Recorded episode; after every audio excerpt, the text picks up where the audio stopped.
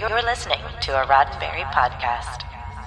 Welcome back. This is part two of my conversation with Walter Koenig, all about his book, Beaming Up and Getting Off, Life Before and Beyond Star Trek. In the last part, we covered Walter's early days in Hollywood and how it's changed, and whether he considers himself a fan of Star Trek. Today, we're talking beyond Star Trek to social justice and what's next for Walter Koenig. This episode of Daily Star Trek News is sponsored by BetterHelp. Get 10% off your first month of counseling at betterhelp.com/DSTN.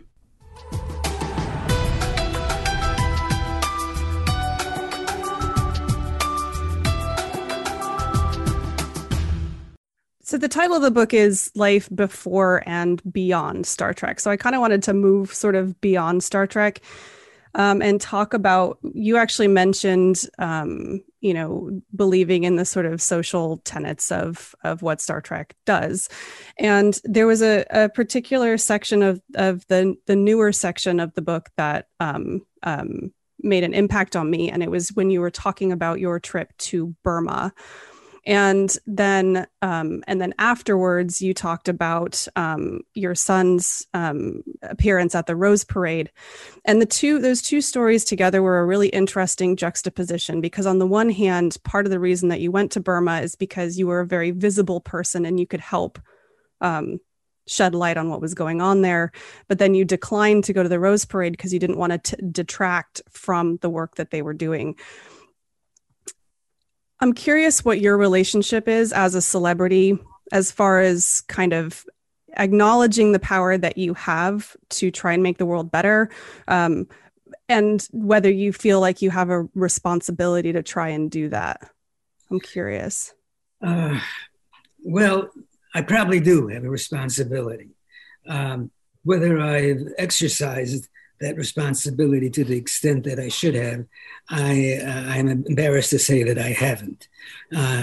Early on in the book, I talk about HUAC, the House on American Activities Committee, and Joseph McCarthy, two entities starting in the late 40s and going into the mid 50s, were part of very shameful part of our American society at the time. The fact that we were fear-mongering, we were labeling people as being communists, and a strong segment of our population was witch hunting, mm-hmm. and looking for villains where there weren't any. The people who belonged to the Communist Party in the 40s and the 30s were really trying, for the most part. I cannot bring everybody to, because I don't know who everyone was, who was it. But I know they were looking to make America better, and they thought this was a roadmap on how to do it. My father was that way. He didn't slip any atomic secrets to anybody, but he proselytized like mad. We'd go out for lunch and there'd be two pretty girls in the next table, and he'd start telling them about the joys and the benefits of living life as a communist. I know it's still jokes in my throat, but it scared me. And then we started getting hate mail. And I was 12 years old, and it left me with a very strong impression. So I am the generation of the Koenig family that wasn't as vociferous and militant about political philosophy and mankind. I was afraid we were going to be thrown into detention camps. George Takei actually ended up in a detention camp. I thought we were next. Of course, I didn't know George at the time. So I commend the people who are very active. I commend people who are not afraid to be told that somebody's going to kill them for talking about a presidency under Mr. Biden. That it's an insidious, subversive destructive thing, and it's going to ruin America. There are so many morons who adhere to that, who believe in that. So I believed in it, but I was quiet. So that's a polite way of saying I didn't stand up the way I should have, then and now. I mean, I'm talking to you, and some people will hear what I'm saying, but I've always felt that I should have been more vociferous and more active. And that's the thing. It's one of the great pluses about my, that I feel is my association with Star Trek, that I got to be part of something that in a way, and not necessarily a aggressively outspoken way, but in a way is trying to encourage that we look at mankind as one great big soul, and that we all have something to contribute and to care about for each other. We just lived through 4 years that I think are just an abomination. And what's that red hat you're wearing? No, you're not wearing a red hat. Okay. Well, that'd be awkward. Yes, if you suddenly worked it out, particularly. So, of course, I've forgotten the question by now. I was just, I just wanted to have a discussion about, with your celebrity, how, what you feel your responsibility is and how you kind of approach that. I know this is not in any way comparison, but like I have a small YouTube channel and I talk to people on a podcast, and even I feel the weight of there are people who listen to me. And do I need to do that even when it sometimes upsets me? And it's interesting what you were saying about your childhood. We all live through trauma, and I don't want to minimize anybody else's, but, it's been a hard couple of years. Mm-hmm. But I still feel like, when there are causes that need to be talked about, I have a small audience of people who trust me. So I try to go do that. I'm sure it's going to grow. Oh, thank you. But, I think it's interesting what you talk about early in your book is a very real account of what it was like being a child post-war and a child of immigrants in New York, and being subject to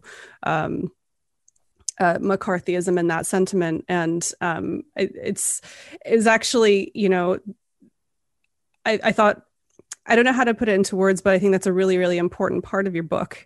And that's part of the before part. And you talk specifically about how it affects you, but also it's a good insight into what things were like at the time. It was just a discussion on what you feel now that you have celebrity, how you use that, or what your feelings are on social justice issues.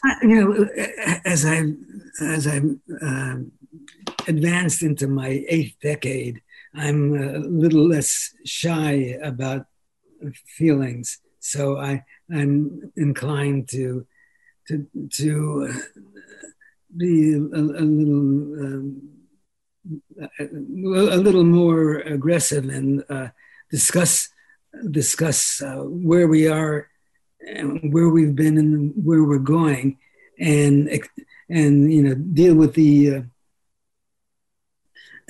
concern that I have, and articulate those concerns that we have to be on the alert.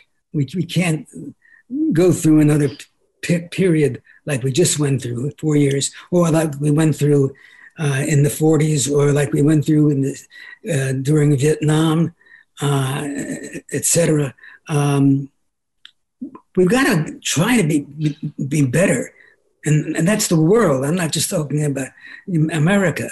There are heinous acts and people who who carry so much anger and vilification and are so ready to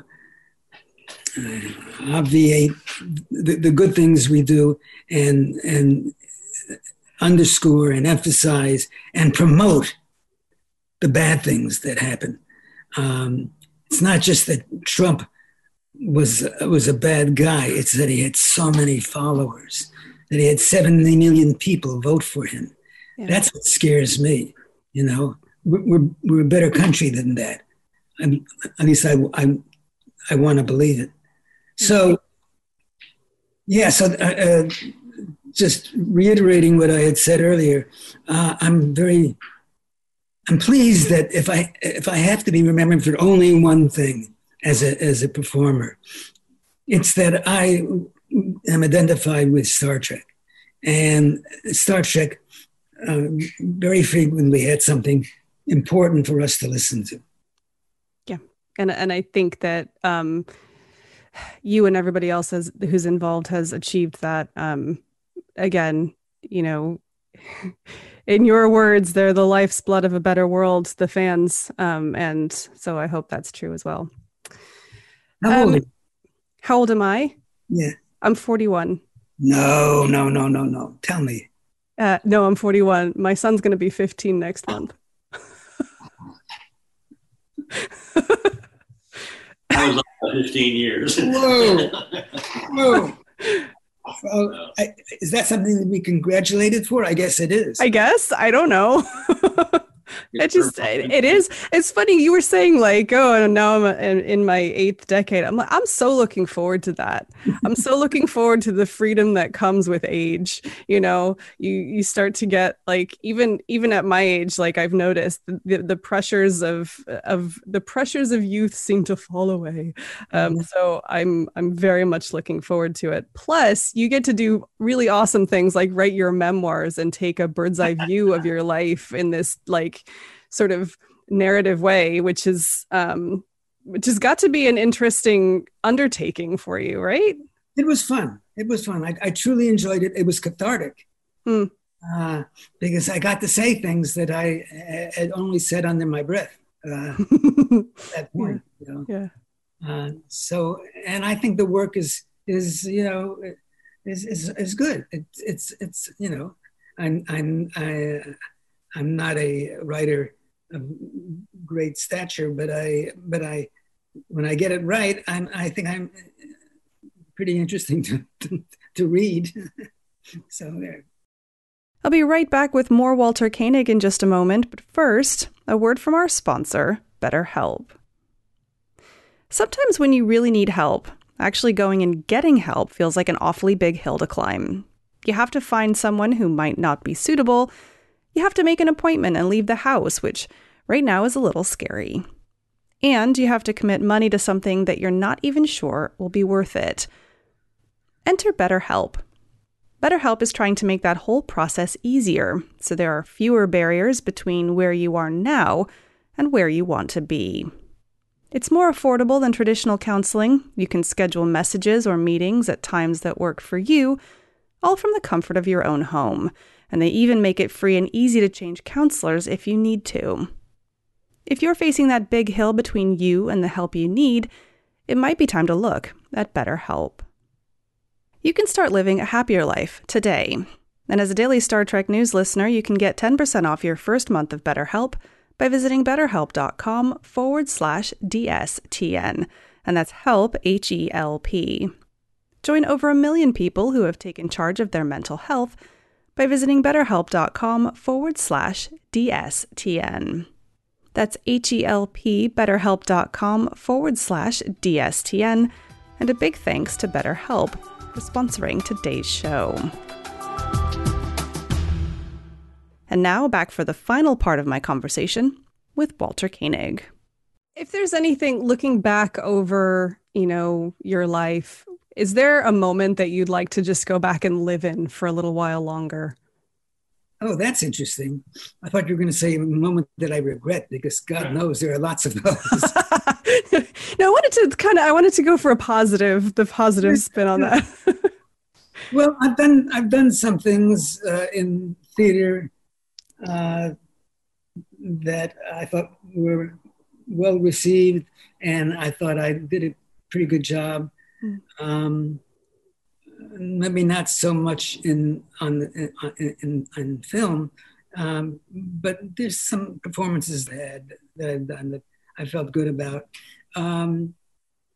People that I've met, that I got to know, and they're no longer here. That's an unfortunate circumstance that I would love to be able to tip a glass of beer, although I don't drink beer, but do something like that with, again, you know, have those kind of exchanges and laughs and empathetic, or is it empathic? I never know that. I'm not sure. You're the writer. Yours should be the wordsmith here. I don't know. Anyway, yeah, things like that. There are probably other things that mean a great deal to me that don't come to mind right now at this moment. Yeah. But, you know. I'll leave you that one to ponder. It's funny because, you know, I was impressed with how well you remember certain events, especially from your youth. I try to think back, and I there's a lot that I don't remember. And it was interesting to read these from when you were very small. I can't remember the name of the teacher, the beginning of The Other Shoe in the second grade. Like, this memory is so vivid. It's Cheryl. See, you do. Yeah, you remember. And it's, you know, to follow those narrative threads through, it's amazing. What's next for you? You know, not necessarily like this afternoon, but I mean, like, you know, what are you doing going forward? I'm looking for a substantial shovel. Oh. Are we talking a physical shovel or a metaphorical shovel? No, I'm thinking I'd like to be the one who determines with what instrument I am buried. Oh, okay. Not soon, I hope. I feel like you can get at least one more expanded edition out of your memoirs. Exploit the golden. Chalice or whatever. Yeah. One more book. Yeah.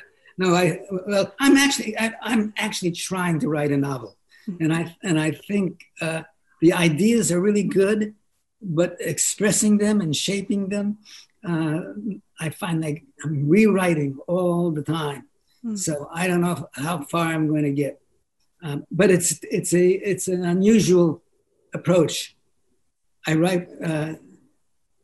The narrative is from the point of view of different people. Oh, interesting. Yeah.